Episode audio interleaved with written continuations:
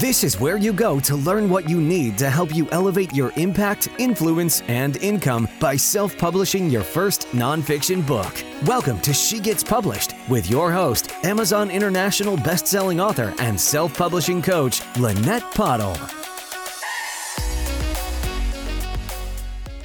Hey, hey, my soon to be published author friend. Welcome to episode seven. The focus of this episode is helping you to determine what kind of editor you need for your book. and if you're anything like I was a few years back, you may even be thinking, isn't an editor an editor? But turns out that's not exactly accurate.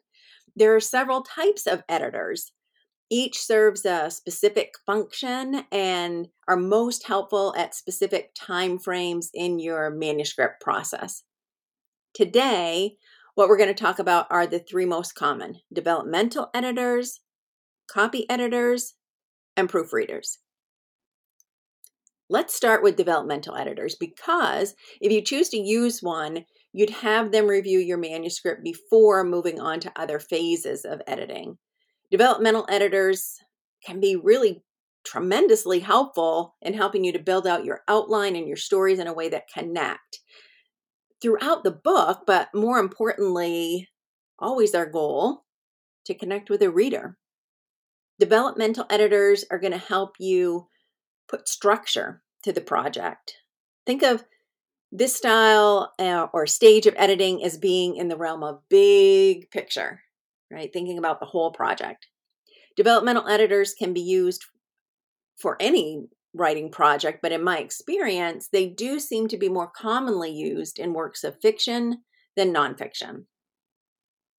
Next is the copy editor, sometimes known as the line editor. This is the person who is reviewing your manuscript line by line. this encompasses all grammar, spelling, punctuation. Other things that the copy editor will look for are things like flagging distracting redundancies if there's a word that you use over and over again. I get busted a lot for awesome. I use awesome a lot. But they're also going to smooth out awkward sentences and create consistency within your style.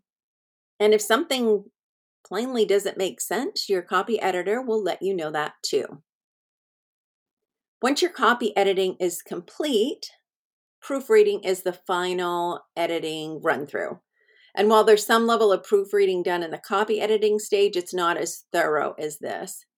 Plus, you're going to have someone proofreading. This is your final copy. It's after you've done all of your rewrites. And yes, I hate to break the news to you, but you will have rewrites to do after copy editing, no matter how phenomenal of a writer you are.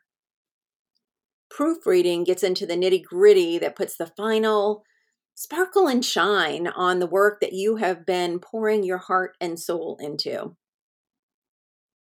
There's typically a part two to the question what kind of editor do I need? And what I get asked a lot is how much should I expect to pay? And the answer is that it really does vary widely, but some factors that play into that are based on the editor's experience, the quality of your writing and also the market area. For instance, you may pay more for editing an editor out of New York City than you would small town Maine. Some editors, there, there are different ways to calculate how they will charge you. and I'm going to tell you about three three methodologies that I see a lot, three models. And some editors charge a per word fee. For instance, if you have a 50,000 word manuscript, you may be quoted a rate of six cents per word. And what you'd be looking at is a $3,000 fee for that editing service. In this example, the thing you'd really want to be sure you were clear on, though, is what it includes. Sometimes an editor will do one run through, sometimes they'll do two, and that price may include the second. They'll look at your work again after you do your rewrite. So you just want to be clear on that piece. Some editors charge by the page. And for the purposes of cost estimating, the general measure for a page is 250 words. Now, this is important to know because based on the trim and style of your book, it's very possible that your physical pages will have more than 250 words on them. So the thing to remember is just because you say, let's say you have a 200 page book and you're quoted $10 per page, it doesn't necessarily mean you'll be paying $2,000. Another model that's pretty common in the editing world is a by the project model rather than by the word. In these cases, typically what happens is you'll submit your manuscript and the editor will take a few pages of writing from different places in the book. And the reason they do this is because the quality of our work is typically different at the beginning than, say, the middle, because we've self edited the beginning to death before we've sent it in.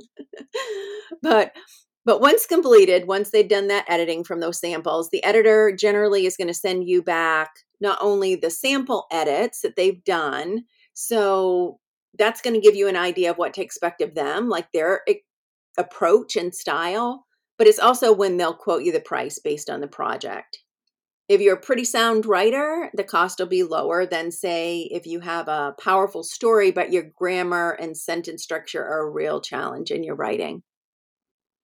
At the end of the day, what's most critical is that you are crystal clear on what you're paying for and how much it's going to cost. So there are no ugly surprises at the end to throw you off budget or delay your book launch. My challenge to you this week is to determine what level of editing service you'll be investing in your first book. That's a wrap for this episode, but don't let that get you down. Of course, there are more episodes to come. But in the meantime, join us inside the She Gets Published community where the conversation continues. Head to facebook.com slash groups slash She Gets Published to join. See you next time.